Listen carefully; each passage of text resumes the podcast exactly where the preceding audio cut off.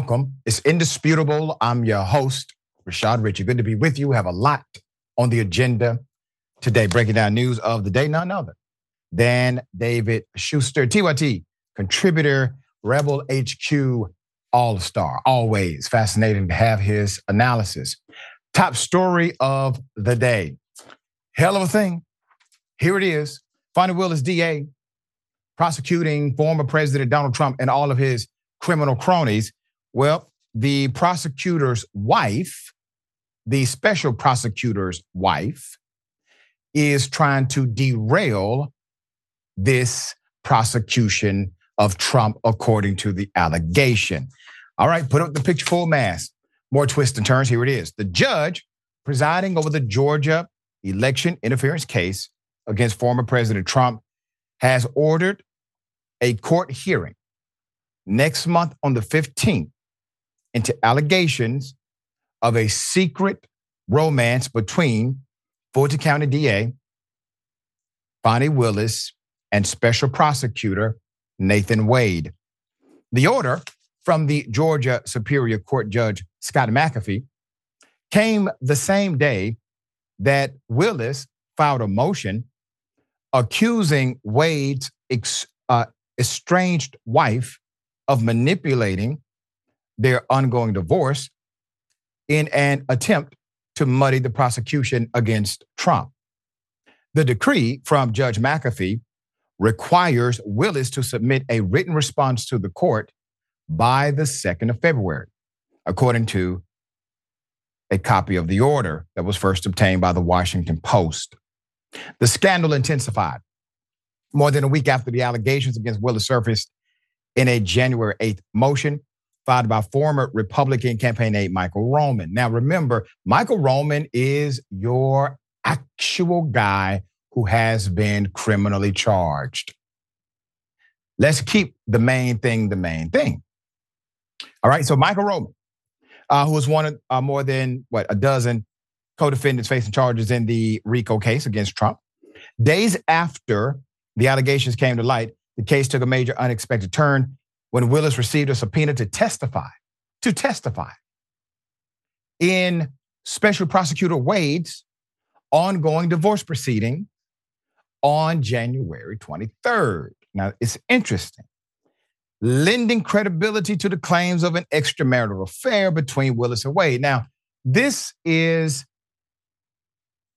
hyperbolic. This is sensational. This is entertaining to many. But the rights of the individual who has been charged have not been violated. As a matter of fact, no motion claims that a constitutional right nor a statutory legal right of the defendant, Mr. Roman, has been violated. There's more. Mr. Roman uh, is still ha, still has his civil rights intact. Meanwhile, the motion from Willis seeks to vanquish the subpoena in Wade's divorce case, claiming Jocelyn Wade is using the legal process to harass and embarrass DA Willis. And in doing so, is obstructing and interfering with an ongoing criminal prosecution. The filing says. That's according to the Atlanta Journal Constitution, AJC. Meanwhile, Roman's motion urges Judge McAfee to immediately dismiss the charges and disqualify Willis from continuing to pursue the case against Trump and those accused alongside him.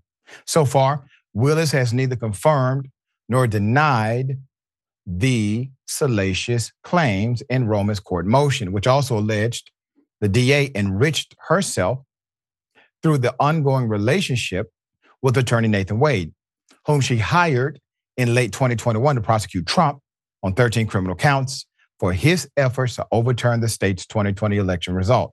Previously, the DA spokesperson said Willis would respond fully to the allegations, quote, through appropriate court filings, end quote. Willis handpicked Wade to handle the unprecedented case against Trump uh, to minimize any perceived impropriety, as Trump was the first U.S. president to ever face criminal charges. Although Roman's legal filing did not cite direct evidence of the alleged affair, it did raise immediate questions about the validity of Willis's indictment against Trump while also highlighting concerns over Willis's professional conduct. Once again, um, interesting points, just not germane to the case. I will explain that in just a moment. Willis remained mum on the scandal for nearly a week before she finally broke her silence on the 14th of January, speaking at Big Bethel AME Church in Atlanta, Georgia, where she was invited to speak as part of a tribute for King Day. However, she did not offer any specifics about her private life, and she never mentioned Wade by name. Although she vaguely acknowledged some of the per- some personal shortcomings, saying she was not a perfect person, the debacle threatens to derail the prosecution as Roman's filing claims Willis and Wade are actively involved in an extraordinary romance behind the scenes, constituting potential ethical and criminal violations. All right, so let me say this.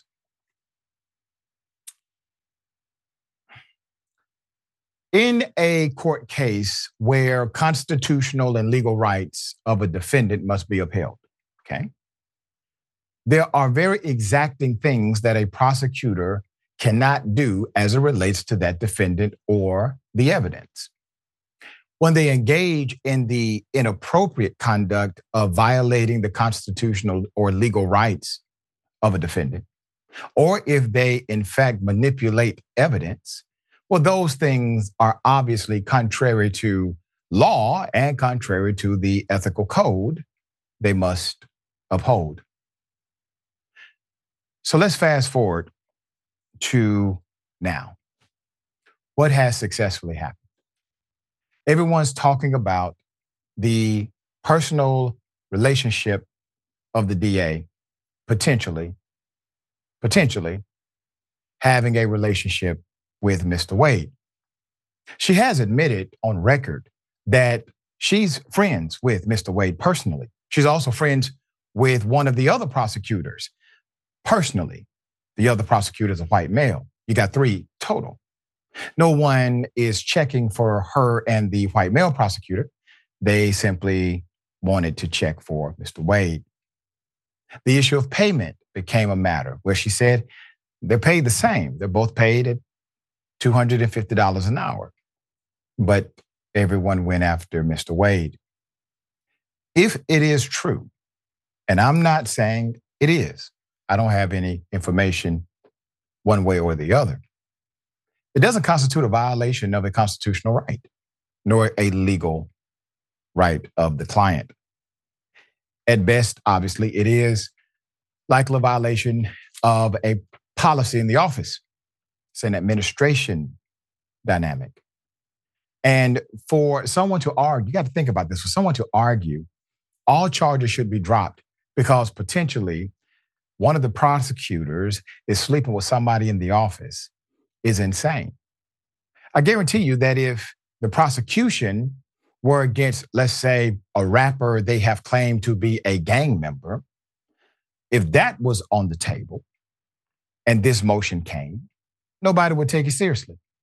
Nobody would take that motion from someone being prosecuted for a violent crime or being part of a gang, whatever it may be, seriously if they say, hey, you know, all charges need to be dropped because the prosecutor is rumored to have a personal relationship with another prosecutor. I don't like the way this has been handled from the communication standpoint of the DA's office. There was no need to really respond to this silliness because it has nothing to do with the case. I wish that would have been a tone from the beginning. Um, but as far as the criminal investigation into Fani Willis, which has been echoed on conservative channels, put it up. Georgia Bureau of Investigations, they had to get involved. Why did they get involved? Because so many conservatives were lying about Fani Willis being under criminal investigation because of this rumor of a romance.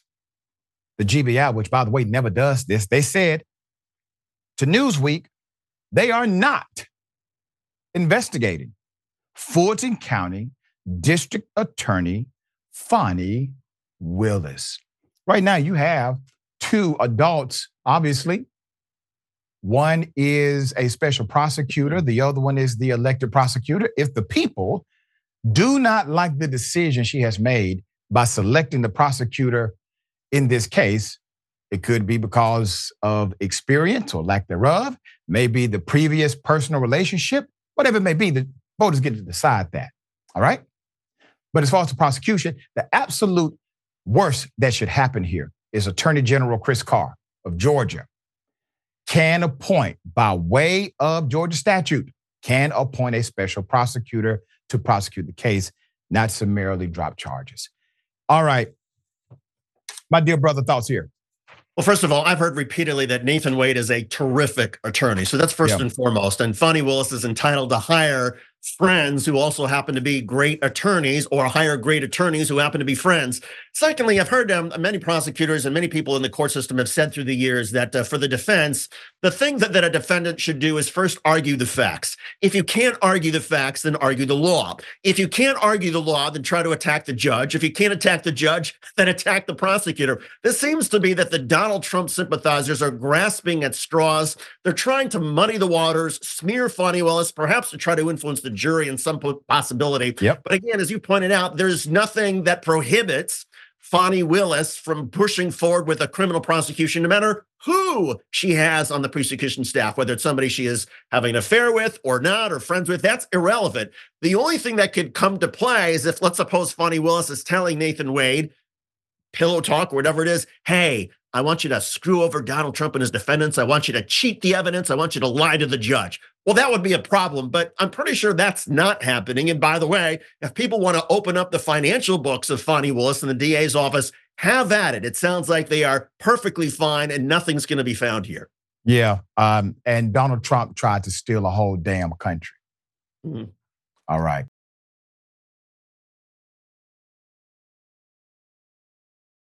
A black woman hired to investigate discrimination in a school system has to sue the school system because they decided to discriminate against her. Wow. Put it up for a mass. Utah, Dr. Jocelyn Thomas is taking legal action against a school district in northern Utah that hired her to investigate racial harassment at their schools which district officials made possible after they began discriminating against her, according to the new lawsuit. So, Jocelyn Thomas once served as a coordinator for the Davis School District. Her position was created in 2022 as part of a settlement agreement between the district and the Justice Department that mandated the district adopt a means to address racial harassment in their schools. So, in the district's newly created Office of Equal Opportunity, Thomas was hired as a district coordinator to investigate and respond to complaints of racial harassment. Now, we've seen this before by the DOJ. DOJ will come in, they will find obvious signs of malfeasance and racial bullying, and also administrative policies that do not properly address the reality thereof. And so they will say, listen, we go away if you agree to do A, B, and C. The school looks at the evidence, will acquiesce to the reality in front of them, and agree to do A, B, and C. It's a settlement. It created her position. Let's continue. This followed a full probe in 2021 that discovered that Black and Asian American students in the district were overwhelmingly targeted and mistreated by white students.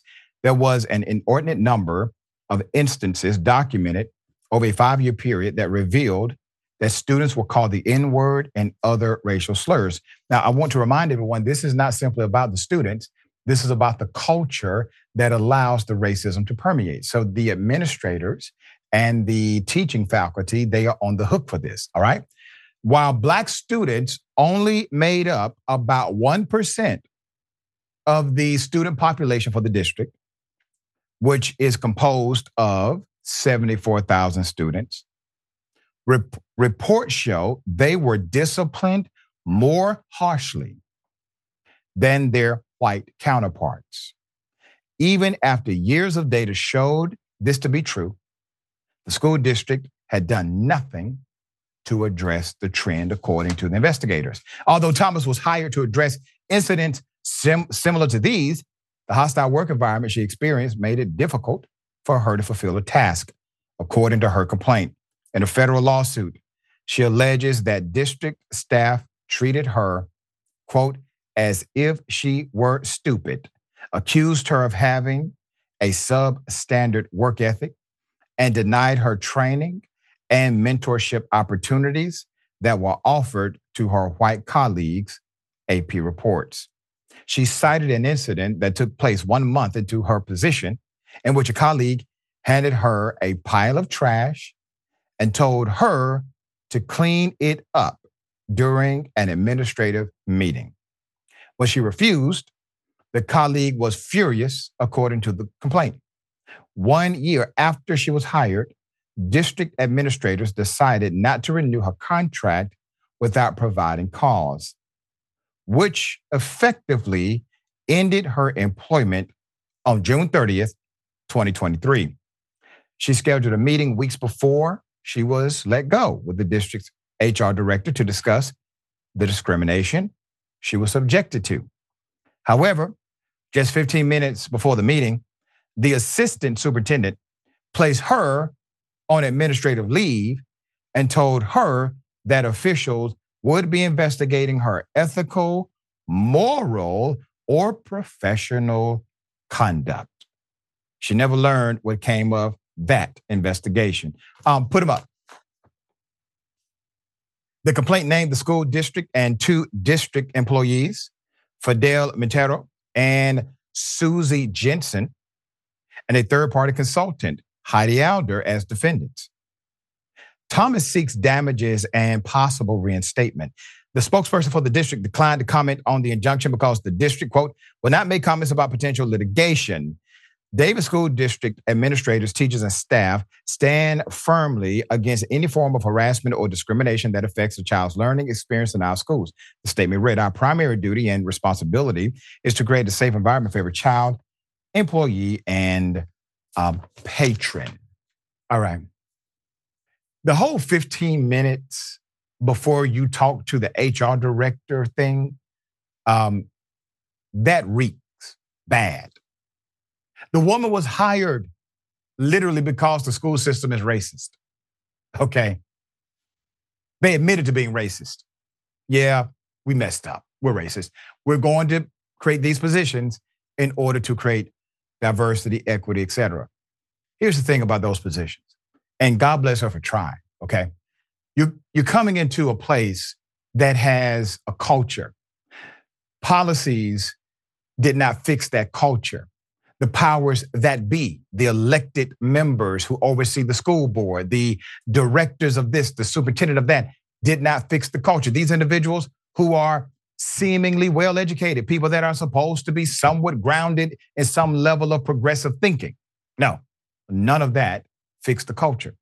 So, one person, regardless of how great they are at their job and how strong they are in their personal constitution, one person trying to transform an entire system like that is an uphill battle any day of the week. David, thoughts here?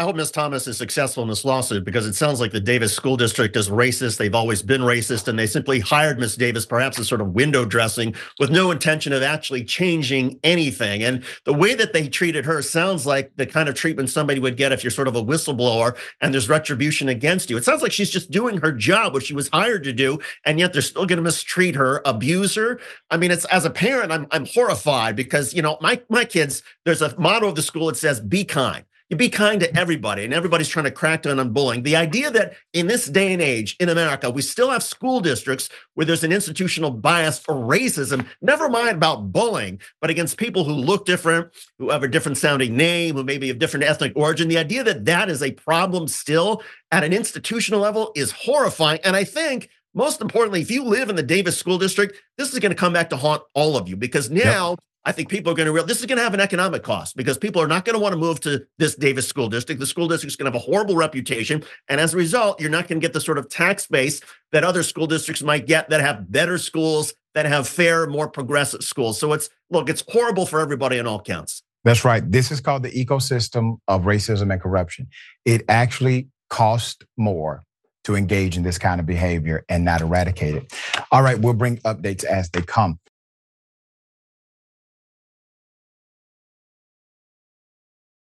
Somebody was able to bribe 911 operators in order to commit fraud and theft in the millions.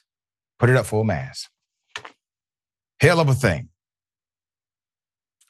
Per Atlanta Black Star reporting, a new guilty plea has surfaced in one of the largest insurance fraud conspiracies in New York, involving social media influencer Jelani Ray, who made millions bribing 911 operators, medical personnel, and police officers for the confidential information of tens of thousands of motor vehicle accident victims.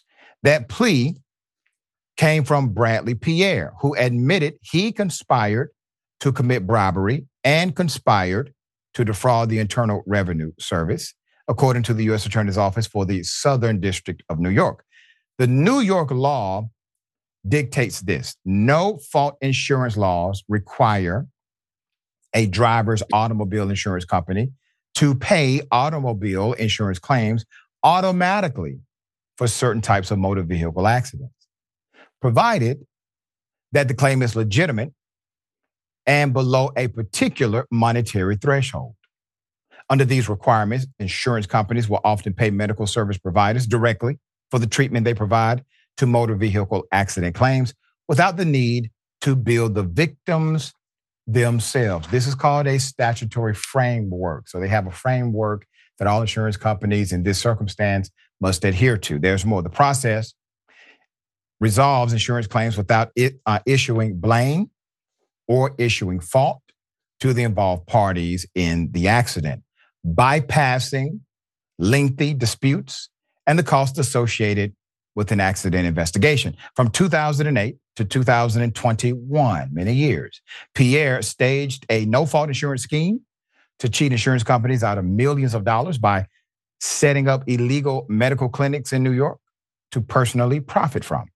While no doctors worked at these clinics, Pierre coached non physicians to lie under oath that the clinics were owned and operated by licensed doctors so they could send fraudulent bills to insurance companies. We're talking about a very sophisticated network. These individuals also lied about the facility's finances. Pierre would then steer patients to his wife's law firm, where he was a manager, to seek legal representation and file lawsuits against insurance companies. He also worked with the owner of an MRI facility who would falsely report injuries in MRI reports and bribe medical offices to send patients to that facility and his clinics. These falsified injuries allowed his illegal clinics to fraudulently bill insurance companies for additional unnecessary medical services and allowed attorneys to falsely claim injuries and lawsuits against insurance companies. Then, starting in 2015, he enlisted others to bribe hospital employees, 911 dispatchers, and other individuals for the confidential names and numbers of motor vehicle accident victims. Those co conspirators would then call those victims and lie to them to coax them to receive medical treatment at Pierre's clinics and seek legal representation from his wife's firm. I mean, damn. Do you understand the level of insight and industry knowledge this individual had to possess to do all of this the wrong way? There are people doing it the right way and have no idea about all of the layers involved, like this individual. My point is, he could have utilized this obvious genius to do a lot more the right way. There's more. Some of those bribes and calls to victims were coordinated by Ray directly, who was uh, who was currently serving a seven-year sentence for his senior role in the scheme. According to investigators, Ray and his wife were well were a well-known couple on Instagram who frequently promoted their lavish lifestyle on social media. One of the pair's most popular posts was their Halloween recreation of a set of viral maternity photos posted by Rihanna and ASAP Rocky. After Ray bribed hospital employees and dispatchers and then contacted the victims, the clinics, and lawyers paid Ray and his associates kickbacks for the referrals. Ray also managed a medical clinic and he referred the victim uh, that he referred the victims to. Ray reportedly made millions off of this scheme. And Pierre ended up paying Ray more than $800,000 in connection with these bribes. Over the 13 years that Pierre was part of the scheme, he transferred more than 20 million directly into his personal bank accounts. The two financial crimes he pleaded guilty to each carry a maximum of five years in prison. He uh, will be sentenced in May. Wow. Now, here's the thing we don't have this, the full scope of everybody that was involved. And I know Ray and Pierre, et cetera, uh, they're the ones that, you know, they were on social media and they were senior executive leaders of the scheme. But, you know, they took no oath. What they did was wrong, yes. Uh, they're paying the penalty. But they took no oath to uphold your rights. They took no oath to protect and serve. Police officers should be at the front of this list. It should be the actual face of the story. Paramedics who engaged in this, 911 operators, attorneys, and others. What Ray and Pierre exposed here through their own criminal misconduct is how willing the alleged non criminals are willing to become criminals because of money. And that to me is the actual point of this story. If you can see this much corruption for this many years among that many professional organizations without one person having a conscience to say this is wrong, David, thoughts here, man. But also suggests that this happens far more often than perhaps we realize. That whether yeah. it's 911 dispatchers or people in clinics, that there's all sorts of um, corruption that goes on that we never even hear about. I hope that the prosecutor will now get Ray and Pierre uh, to cooperate and to provide the names and identities of everybody that was part of the scheme. Because I mean, you talk about you know there's ambulance chasing, and then there's ambulance chasing on steroids done the wrong way, and this was clearly the wrong way. And I would like to know who are these police officers? Who are the 911 dispatchers? Who are the people who worked in these clinics who clearly knew that what Ray and Pierre were doing was wrong, but still just sort of went along with it anyway because there was some maybe payoff to them or some access to these social media influencers? Uh, it speaks volumes about the entire institution. And the fact is, if there is a loophole, if there's a loophole that can be exploited this easily or perhaps this in such a complex way, I also hope that that loophole is now closed and there's some oversight so that this kind of thing can't happen again with other people because it must be so tempting. There you go.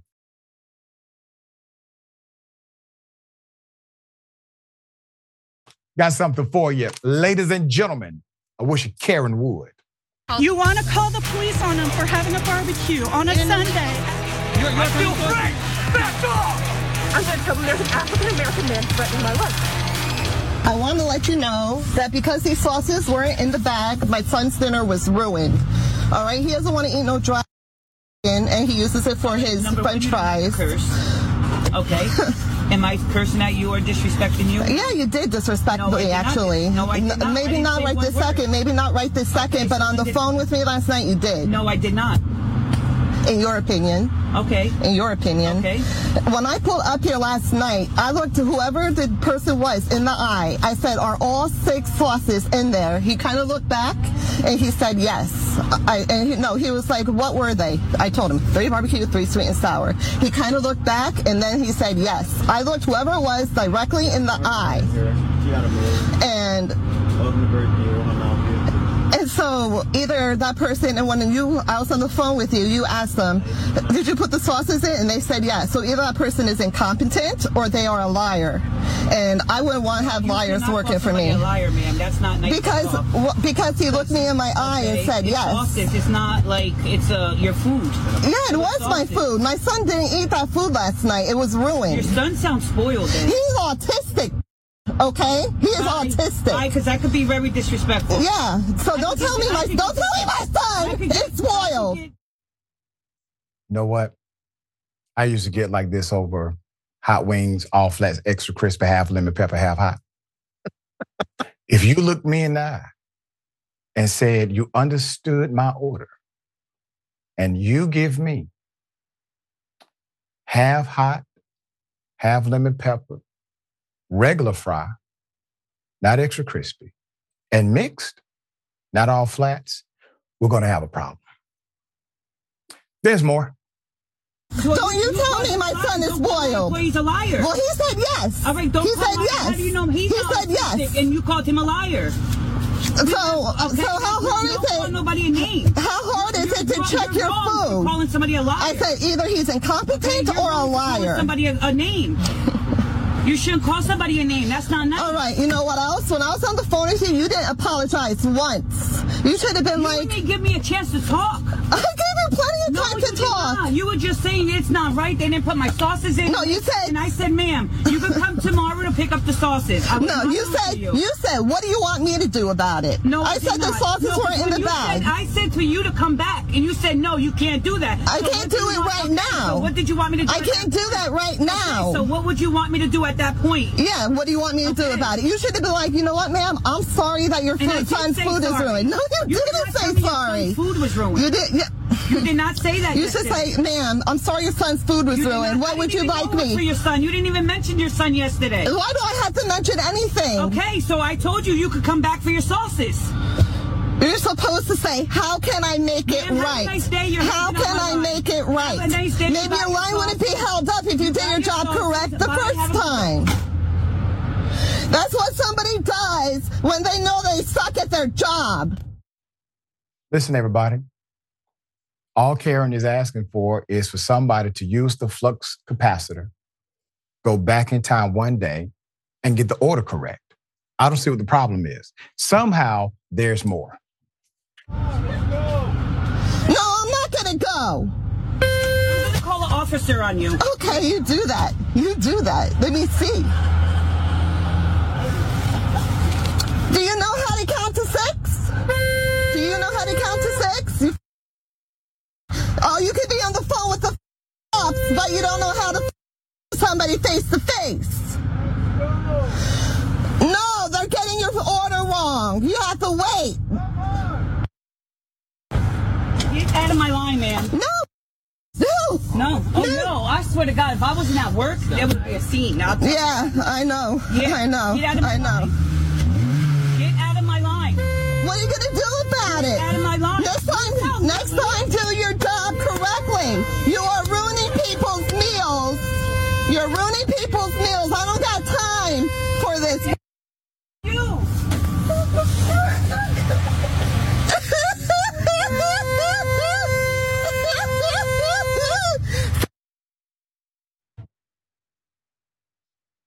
I'm I'm no psychologist, but I'm going to say this was not about the sweet and sour sauce.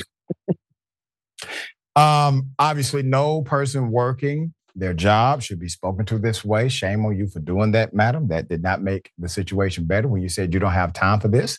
You obviously are the only one who actually had time for this. Everybody else is trying to move on with their lives. And while I do believe it is reasonable to say, hey, you forgot the sauces, everything else was completely unreasonable, in my opinion. David, thoughts here, man. Well, I mean, she talked about uh, the woman behind the counter. I guess talked about calling the police. I guess I'm sort of surprised they didn't call Mayor McCheese or right, right. official. Uh, the fact of the matter is, um, sweet and sour sauce is generally better than margarita sauce. And the other fact of the matter is, all of us make mistakes, even those Yeah. of us preparing the food. There is nothing wrong, and I've you know, I've had it happen to me. But so, what? What do you do now? You take responsibility yourself. If if you don't want to insult somebody, you drive a few feet, you pull over, and then you check and make sure do they have the hamburger the right way does it you know do they have the right sauces or the right number of sauces and if there's a mistake you go back and say hey i only got you know four sauces and two of them are missing the sweet and sour so can i have a few more okay and then maybe the person behind the counter apologizes and says oh sorry here's and that's how you that's how you deal with it um, the idea that you would spend so much time recording that the checkout counter or the drive-through and complaining and going on and on and on does suggest that yeah this woman has problems beyond just what's going on with her autistic son and the food. She sounds like she has a lot of other issues going on in life. So beware. Yeah, yeah.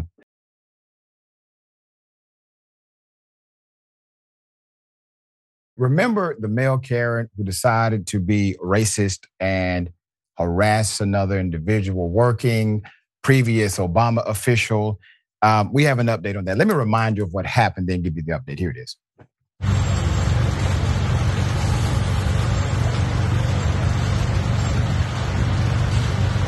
It's not my fault that you pray to a criminal. Listen, listen, I'm, I'm working now, okay? Can you leave, please? Go, please. You're not working. There's I, I'm just here. working here, yeah. There's nobody here. I'm going to put big signs here that say this guy is, believes in Hamas. You, you wanna buy something? No, I don't. Okay, why say I here? won't, I won't give you a penny of my money. But you're a terrorist. You support terrorism. Listen, go. I'm not You support something. You do. You support terrorism. I'm not some. You Go. I'm just working here. children. If we killed 4,000 Palestinian kids, you know what? It wasn't enough. It wasn't enough. Go, go, go, Muhammad was a child molester. go, It says in the Hadith. You read the Hadith? go. Do you I'm read the call, Hadith? I'm gonna call the police. How old was Aisha when, when Muhammad married? It's not her? your business. Go, No, I'm asking you. go. She was six, and then she, he tried to have sex with her when she was nine. That's Are you here not- legally? Go. Why should I go? It's a free country. It's not Egypt here. To my friends in immigration. Really? Okay, go, yeah. And to the Egyptian, uh, the Mukhabarat wants your picture. Okay, yalla, go, go, yalla. Mukhabarat in, in Egypt will get your parents. Go, go, go, Does your yeah. father like his fingernails? They'll, they'll take them out one by one. Did you your daughter like Muhammad? You don't speak English. Yes. All right. Well, that's that. See, that just shows how ignorant you are. What do you think of that? People who use the, the Quran as a toilet. Does it bother you?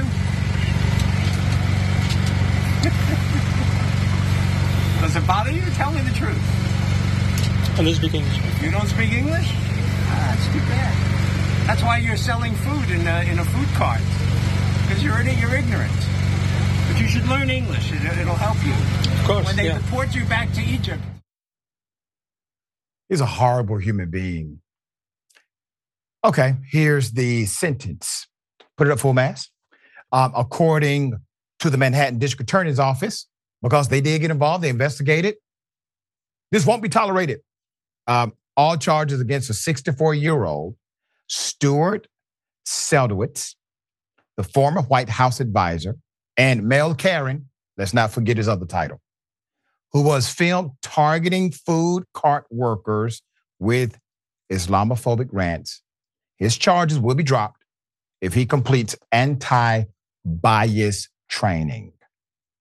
Per Vice News, uh, this individual was charged with two counts of stalking as a hate crime and one count of aggravated harassment in the second degree in late November after Vice News and other outlets reported on videos that showed him calling a young cart worker a terrorist and saying the killing of 4,000 Palestinian children in the Israel Hamas war wasn't enough. This man is literally, literally encouraging the death of minors. Um, so he agreed in court on Wednesday to complete a 26 week anti bias uh, course training at Queen's Counseling for Change. If he does so, doesn't have any new arrest, and doesn't violate the order prohibiting him from contacting the food cart vendor, the charges against him will be dropped.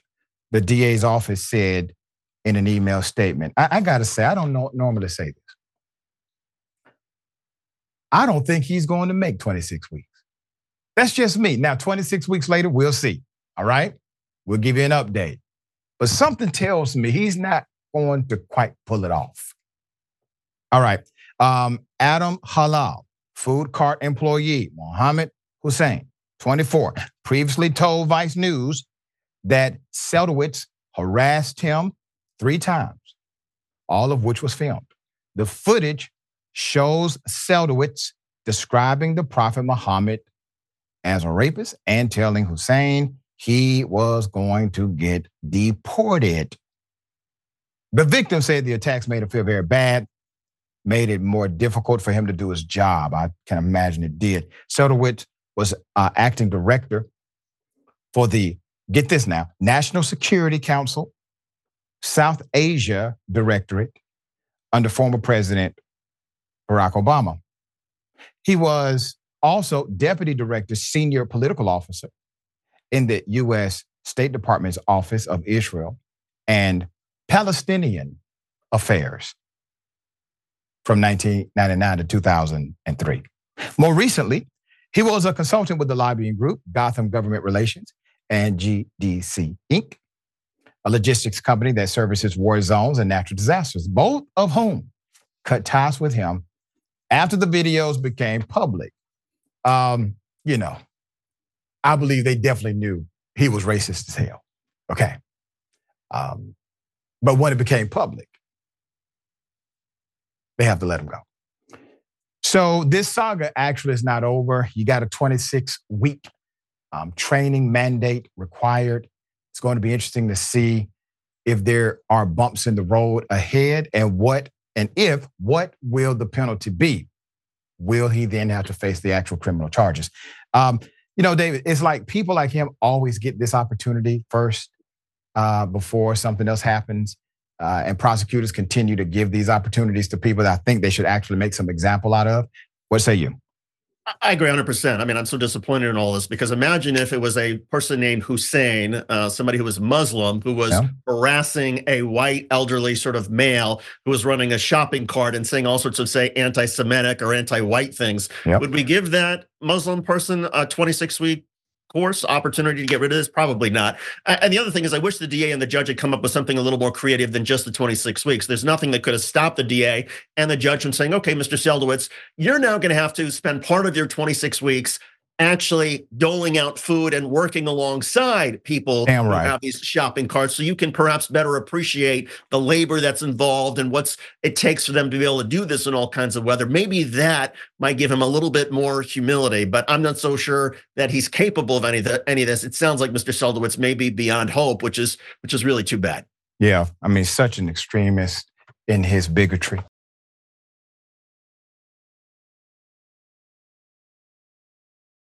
Uh, dear sister Tiffany Cross speaks out about her MSNBC firing and other stuff.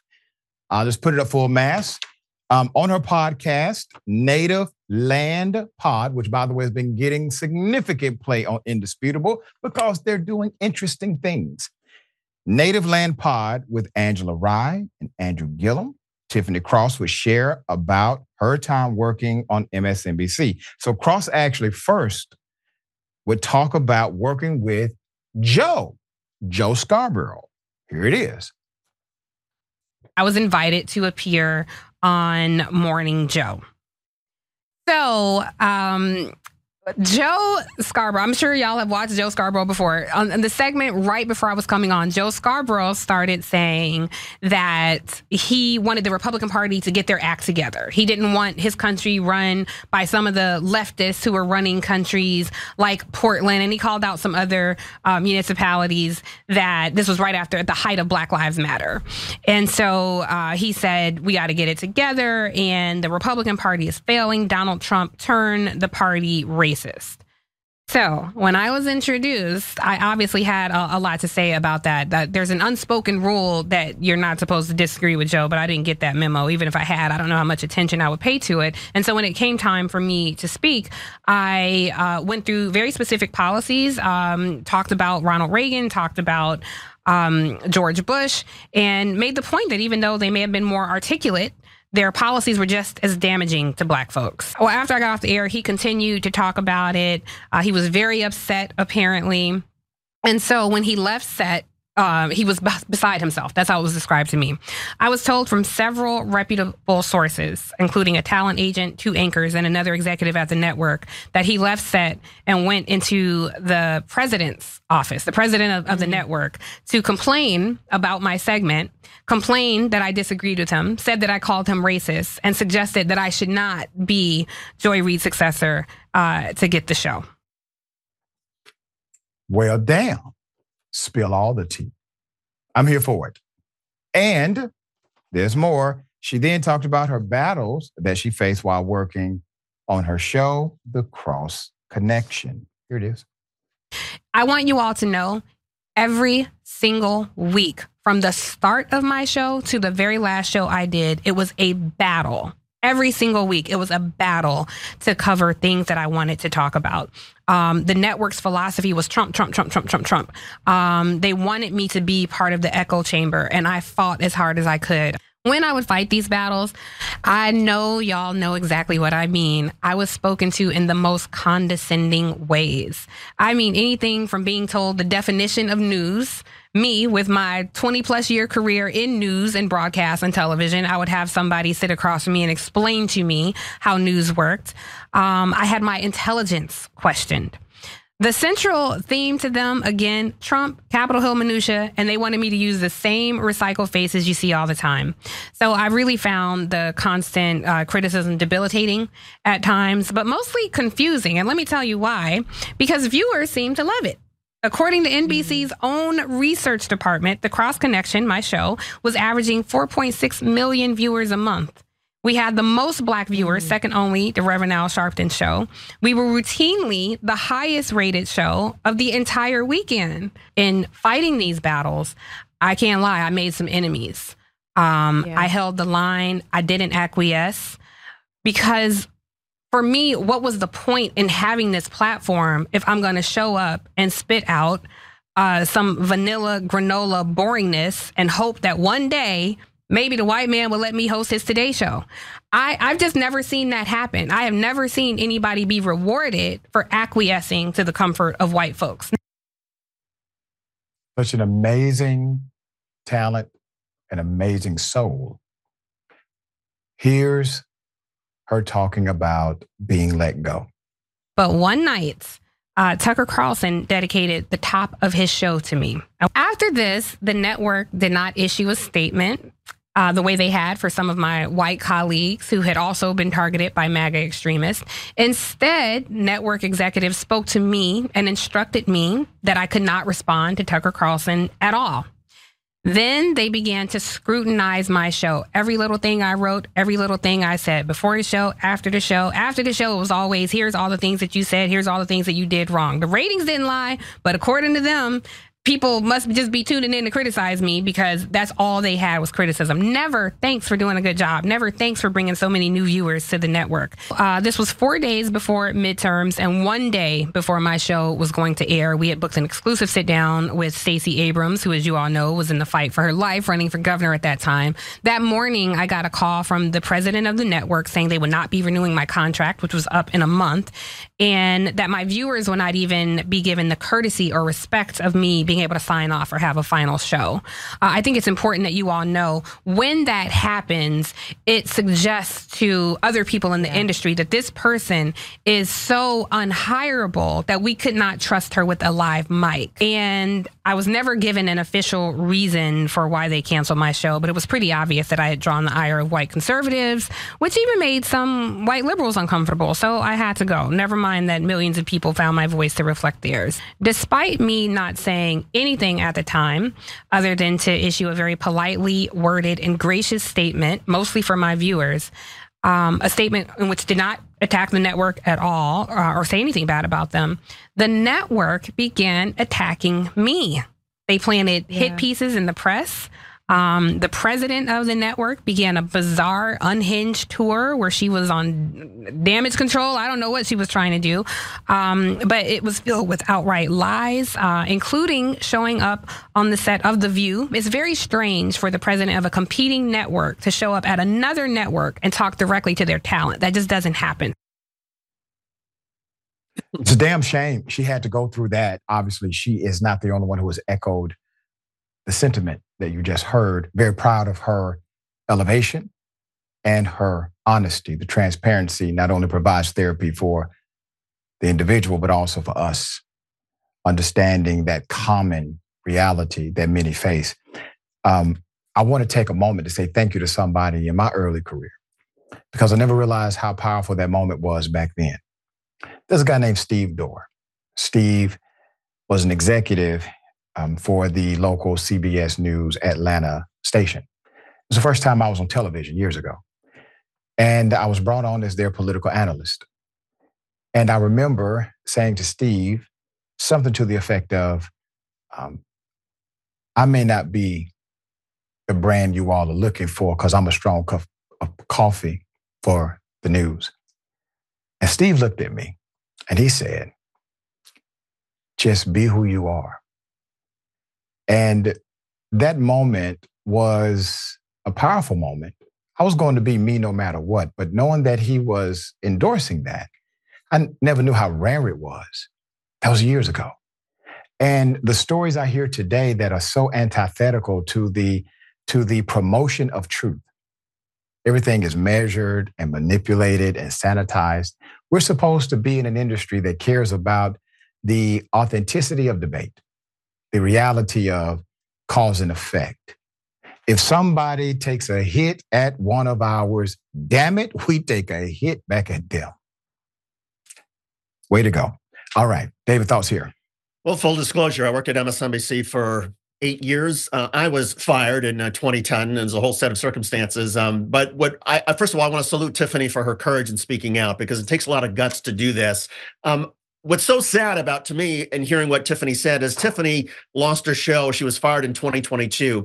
That was a different MSNBC president than the one that I had to deal with in some of the same sort of issues. So I'm saddened to hear that the relatively new regime at MSNBC is perpetuating some of the same problems, some of the same snake pit tactics, going to the media, leaking things about you, not circling the wagons and defending you against other talent, but instead being more concerned about, oh, well, we need to pound this nail into the sand because we don't want anybody to stick out. I am so saddened to hear that that still exists at MSNBC. And I think it's a reason why I think a lot of progressives intuitively and instinctively know that even though MSNBC is supposedly representing a more progressive or liberal counterpoint to say Fox News and maybe even CNN, there's still a certain amount of corporatism and white privilege that exists even at MSNBC. It is still part of that corporate system where certain people are not going to get a fair shake, no matter what MSNBC claims to stand for. And I salute Tiffany for pulling back the curtain on this, as ugly as it may be.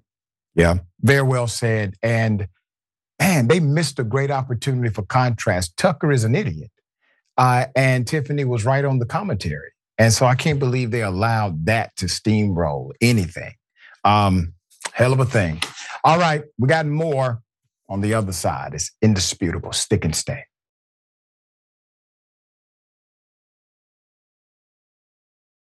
Why? Michael Rapaport has said, you know, well, Martin Luther King Jr. was a Zionist. You all would have canceled him, uh, put him up full mass. I don't understand. Uh, per Atlanta Black Star reporting, actor, comedian Michael Rapaport claimed on X that Dr. Martin Luther King Jr. would be canceled if he were alive today for allegedly being a Zionist, was his quote. Um, Rapaport shared the following compilation of Dr. King speaking out against anti Semitism and saying Israel has the right to exist. Here it is. Must see uh, that uh, Israel uh, must exist and has a right to exist and is one of the great outposts of democracy in the world. My Jewish brothers and sisters said to me amid anti-Semitism anywhere, we don't need your support. We have enough Jewish power to deal with this problem ourselves. I would still take a stand against anti-Semitism because it's wrong, it's unjust, and it's evil. If my Catholic brothers and sisters said to me, amid bigotry toward Catholics, we don't need your support in this because we have enough Catholic power to deal with it, I would still take a stand against bigotry toward Catholics because it is wrong, it is evil, and it is unjust put up the actual post of Rapaport, and I want to show you part of the fallout. The caption that caused significant stir says, cancel this Zionist today. Dr. Martin Luther King Jr. was a Zionist, and there's no doubt he will be canceled if he was alive today. British Nigerian lawyer and activist Dr. Shola quickly clapped back at Michael Rapaport, noting King's own daughter, Bernice King, wonderful human being, set the record straight once before. We reported on it here at Indisputable. On October 31st, 2023, Bernice King took to X to clarify her father would have backed a ceasefire if he were alive today after Amy Schumer shared the same video of Dr. King claiming things contrary to King's stance. Schumer shared her post amid Israel's initial bombings of Gaza, which began after October 7th, 2023, Hamas attack that killed more than 1,200 people and took hundreds of hostages. Addressing Schumer directly at the time, Bernice King wrote, quote, certainly, my father was against anti-Semitism, as am I. He also believed militarism, along with racism and poverty, to be among the interconnected triple evils. I am certain he would call for Israel's bombing of Palestinians to cease for hostages to be released and for us to be to work for true peace, which includes justice. He said, justice at its best is love correcting everything that stands against love. We have much to correct. Dr. Shola um, shared the words of Bernice King, a bloody hell. You biggest never stop. Now claiming MLK for the genocidal state of Israel is laughable. We can stand against anti Semitism and oppose Israel. You bigots would have accused him of being Hamas and anti Semitic. Even MLK's daughter had to set you fools straight. MLK would have opposed Israel's militarism against innocent Palestinians and demanded ceasefire. Last November, Mother Jones uh, writer Gar- Garrison Hayes addressed the argument being made by Rapaport by writing in an article for the magazine. Quote, we don't have to imagine that King, what King thought about Israel's relationship with the Palestinian people. He spoke for himself. Hayes followed with a quote from a 1967 ABC interview with King conducted not long after the Six Day War, in which Israel captured Gaza and the West Bank. Here it is.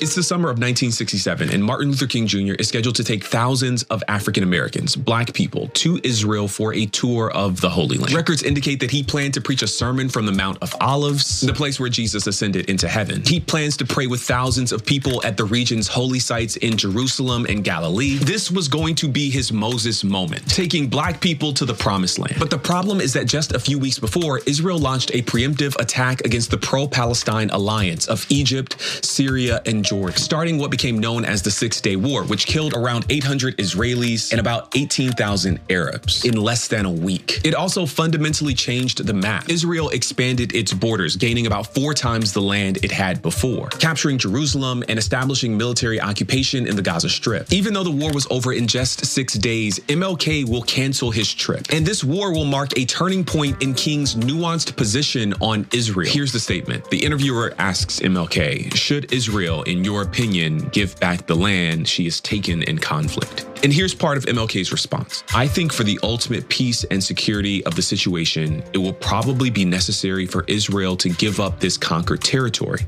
because to hold on to it will only exacerbate the tensions and deepen the bitterness of the Arabs. This is called a prophecy now. Okay. Um, Rapaport himself ruffled feathers last November when he complained about calls for a ceasefire. Here it is. Yo, if 20 American tourists, all African American, all black, all ages, were taken hostage, and 10 of them were murdered, and, and there was 10 surviving American tourist hostages that were all black. There's not one in this country that would be talking about cease fire. There's not one person. It would be bring the hostages back. Can you imagine college students ripping down posters of 10 black people from America? That's a fact. Nobody can tell me that that is not a fact. The, the word ceasefire wouldn't be in the vernacular. It'd be like ravage the place until they come back, and they better come back safe and sound. Not like you, Rapaport. We don't think like you. We don't hold the values that obviously you do. I find them to be significantly lacking. You see, Hamas and the Palestinians are not the same the Israeli government they're killing children. Gaza has a Palestinian population with an average age of 19.2. They're children. 40% of the Palestinians in that region are 14 years of age and under. Put up the stats. Per the United Nations Office for the Coordination of Humanitarian Affairs, since October 7th, 24,620 plus Palestinians have been reported killed and 61,830 reported injured. Israel has reported 1,200 plus killed, 5,431 injured. These estimates include Israeli authorities and foreign nationals as well as civilians. If it's such a righteous and godly war, Netanyahu, why lie about the numbers? Why hide the carnage? Why make the press leave? All right. David, thoughts here? Well, growing up, I was told that uh, Zionism was a lot more complex and nuanced uh, than Mr. Rapaport and a lot of people on the right seem to believe, and that you can be a Zionist, you can believe that Israel has a right to exist, that Jewish people have a right to live in their ancient homeland, and still support the Palestinians' rights and the Palestinians' autonomy. It's not a binary choice, but there are too many people on the right who just deal in extremes. Everything is a simplistic, extreme argument for them. You're a Zionist or you're in favor of Palestinians. No, that's not it at all. And in fact, life is a lot more complex and nuanced than people like Mr. Rapaport want to acknowledge. And until everybody in the region can say, look, you can, we're going to settle this in the nuanced complexities. We're not going to settle this with extremes. And until people across the spectrum realize whether it's a battle between right and left, whether it's between Palestinian and Israeli, Muslim versus Jew, we are not going to solve this through extremism. We're going to solve it through appreciating the nuances and the complexities and realizing that yes, this is not a binary choice. I can support Israel. I can be like Dr. Martin Luther King and also say, I don't want militarism in the region. This is not a binary choice. And I just hate that there's so many people on the right who seem to appropriate the terms like Zionism for their own pathetic use. Very well said, dear brother. Very well said.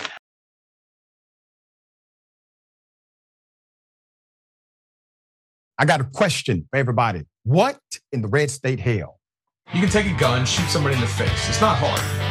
Sometimes it might even be fun if they're a godless commie. Now, what they're trying to do is sneak the COVID vaccine in your salads. I never had, I hate math. Somebody say amen. Nikki Haley, Ron DeSantis, if they were the nominee, would you be excited about voting for any of them? Nikki Haley never, because she took the Confederate flag down in the state. And what about the Confederate flag coming down did you not like? Because I sell the Confederate flag and the shirts, and I disagree with Haley. It's uh, our history here in South Carolina. Even if it upsets people in certain ways? Uh, yes, sir. Uh, history's history. You can't change it. That's right. You you can't change it. And um, I'm sure you're still selling those t-shirts. All right, um, David, the, the excuses that people come up with uh, to not support uh, Nikki Haley are all rooted in race. So either it's because um, of the overt racism, oh, she's not white, um, or it's the a kind of subtle racism where she took down the flag that stands for racist people. Uh, it is always an issue of cultural race. Uh, I have yet to hear a Trump supporter articulate a policy dynamic as to why they would not support Nikki Haley. I just find it quite interesting. What say you? Yeah, no, race runs through all of this. Uh, and yeah. good for Michael Schur to go and talk to these people yes. and be able to sort of draw it out. And, and the fact of the matter is, I think for people who are not either from the South or have not spent any time in the South. I mean, my parents were shocked um, when years ago they went, I think they were driving through North Carolina and they saw somebody with a, a, pickup truck and a Confederate flag bumper sticker and it said, You just think it's over. And my hmm. parents were shocked.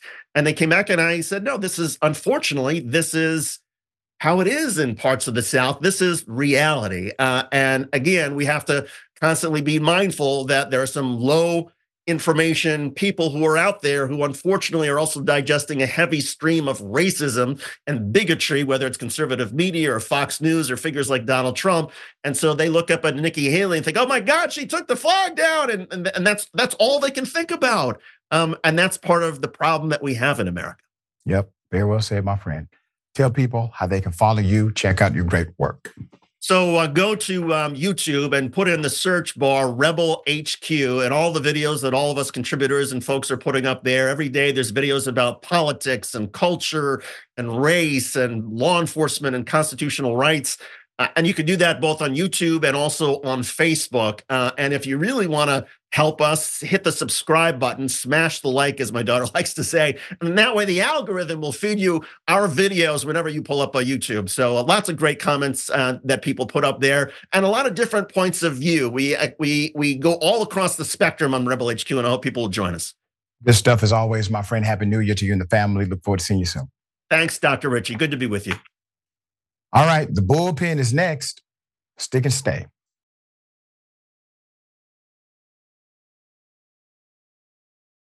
All right, let's get it. Ladies and gentlemen, welcome to the bullpen.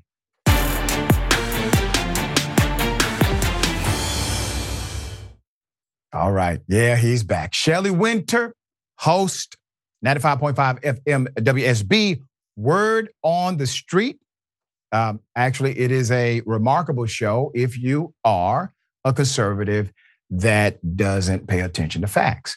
All right, Shelley.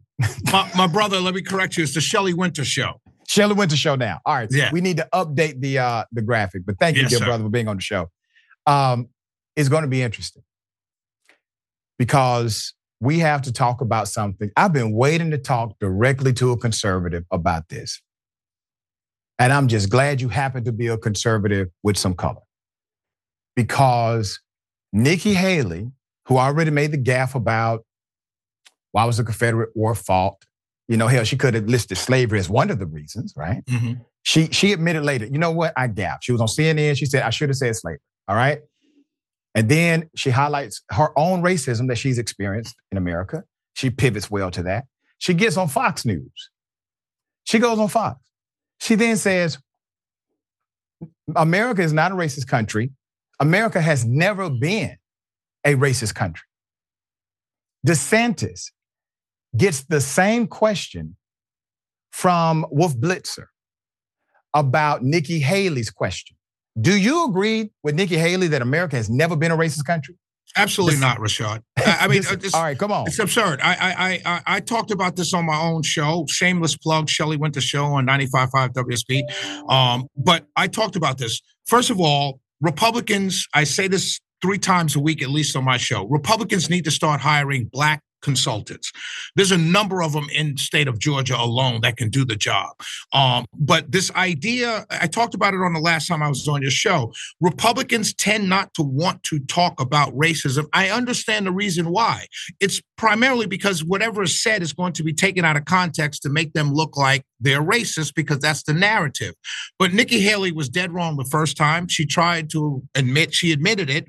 Then she came back with America's never been a racist country, which is clearly not the truth because America owned slaves. So, or enslaved Africans. So clearly that is not a true statement to make. Now, in 2024, is America a racist country? No. Do we have racists in this country? Absolutely. And I think we can have that discussion back and forth. But I mean, I, it, it's a silly comment. Um, and I don't know why these people are not smart. If you're not smart enough to answer that question without tripping over yourself, you're certainly not smart enough to be the president of the United States. And I don't want Nikki Haley in anywhere near the Oval Office as VP or president, not because of that, because she's a neocon, rate warmonger, no different than Hillary Clinton. Let me uh, bring a couple of things uh, to your doorstep. Uh, number one, I do disagree with the sentiment that somehow they are saying these things because they are not smart, um, they are not dumb. You know, a second grade education is all that's required to understand that America is rooted in the origin, is rooted obviously in racism. I, I, I Uh, disagree. I disagree with that. Well, allow me, dear brother. I allowed you to. Well, finish. well, hold on, real quickly. The the Constitution never had it in the in the original Constitution. Did not um es- establish slavery as a condition or in, But no, any sir, way, shape, or form. point.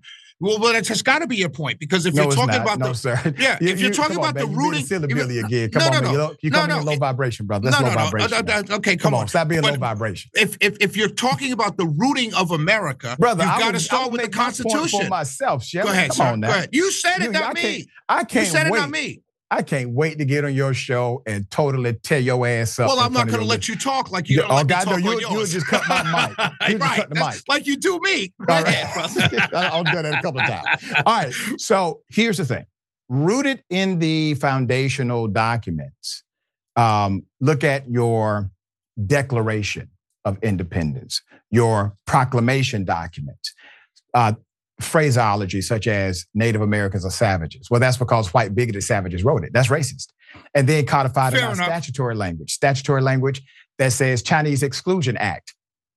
Uh, that is exactly what it sounds like. It was But that- literally a, a law against Chinese people only. Right, And so right. we've had not only uh, our documents that are the foundational principles of the nation and also statutory code, which was passed by Congress, signed by presidents. And then let's not get into the state and local county laws. So you don't get away from the permeation of the original DNA of the country, which was the founding concept of the nation that said that only white men who own property could participate in Fair enough. democracy, right? Fair enough. So it's rooted in racism Fair enough, and fair enough. honestly sexism. Uh, and if if we were in modern If- times, we would call it an oligarch because it was founded by those who had means and only Right. those who had means. But you're but you're looking at participate. But I think it's very important to note that when you use a term like sexism, right? Yes, in 2024 standards and language, it is sexist. But in 18th century, women had no rights whatsoever. You So don't think that's can't- sexist? I, of course, it is in 2024, but back But then you don't was think perf- it was sexist back I, then? uh, but I know because it was perfectly normal back then. But Everyone let- let's accepted talk this. about this So, so, so, hold on. Let me uh, understand because I don't want to be seen as saying something that I agree. First of all, I agree wholeheartedly with you. But in an intellectual conversation, you're looking at something in 2024 language and applying it to the 18th century. So to say it's rooted in women had no rights, women were just uh, uh, uh, bearers of children, keepers of the home. Is that sexist? Back then, it, it was seen as normal. That and it was seen Okay. as normal by multiple cultures around the world, not just in America. Can I ask you a just like? Amer- just like America wasn't the inventors of slavery. I'm not Right. saying I'm not saying that we we are not the we didn't have the worst situation for people in it, uh, uh, uh, Okay. of our people in this in this world, but it wasn't like we were the only ones. And I'm not saying to defend it. Please don't understand it. Well, I know a allow lot- me to allow Yeah, me to you respond know, to that. So so that's all I'm trying to say. It's it's Chattel- it's, it's a it's a nuanced conversation, is what All right, and we're going to provide nuance. Chattel Yes, slavery, which was the American version of slavery, Right. uh, was different than indentured servitude and some other permeations throughout other nations. But let's come back to the It was notion- different, yes. Right. The notion that you just submitted about, uh, well, it was normative for women not to have rights. Women could not sign contracts. Those rights extended beyond just, you know, being in the household. Uh, it doesn't make it not sexist. And let me explain why I'm saying that. Uh, and let me explain why. I'll give you my Yes, position. You can respond to it. Um, just because other people had slaves, it doesn't make slavery not slavery. Nobody Just said because- that. No, Hold no, oh, I'm- nobody I'm said making- that. I'm making what's called a proxy point. I'm making a Okay. proxy point. Okay. I just don't want you Peter to make it sound like I said that. No, no, you're not saying that. You Okay. you actually agree with me on the Right. slavery point, and that's why I'm yes. making the proxy point to show you that just as slavery is still slavery, even if it's normative or more normative, sexism is still sexism, even if it's more normative at that time. Do you understand that point? I, of course I do. We have slaves now. You have human traffic slaves. You have sex slaves. You have slavery now in Northern Africa. Slavery is, is existing right now before our very eyes. Um, so that normative or, or that proxy point you're making, I'm not really sure where it's coming from. The, Well, the- but you agree that know, sexism in this is still sexism, even if it's Yes, but hundred you- years ago. Yes, but I don't think you're you're using it as a term that this, the country was based on sexism because it, it, it was based on what was normal for that point Well, in time. in slavery history. was normal or more normative. It doesn't mean that it wasn't slavery. I- I'm not, uh, of course not. But what I'm saying is, and nobody's saying all of this was good. I'm just saying that to apply those uh, uh, concepts uh, 18th century concepts concepts to 2024 and say they're still going on now, I think is erroneous. Well, that's Nikki not, Haley- the, that's Nikki not Haley- the only comparative Nikki Haley, model. Nikki Haley was stupid to say what she said. John, well, Ron let me, let me go back was to that stupid point. to say what they had so, to say. So I do. That was the point I actually disagreed with initially. Remember, take care of yourself, take care of each other, take care of the planet. Remember, the truth is always indisputable.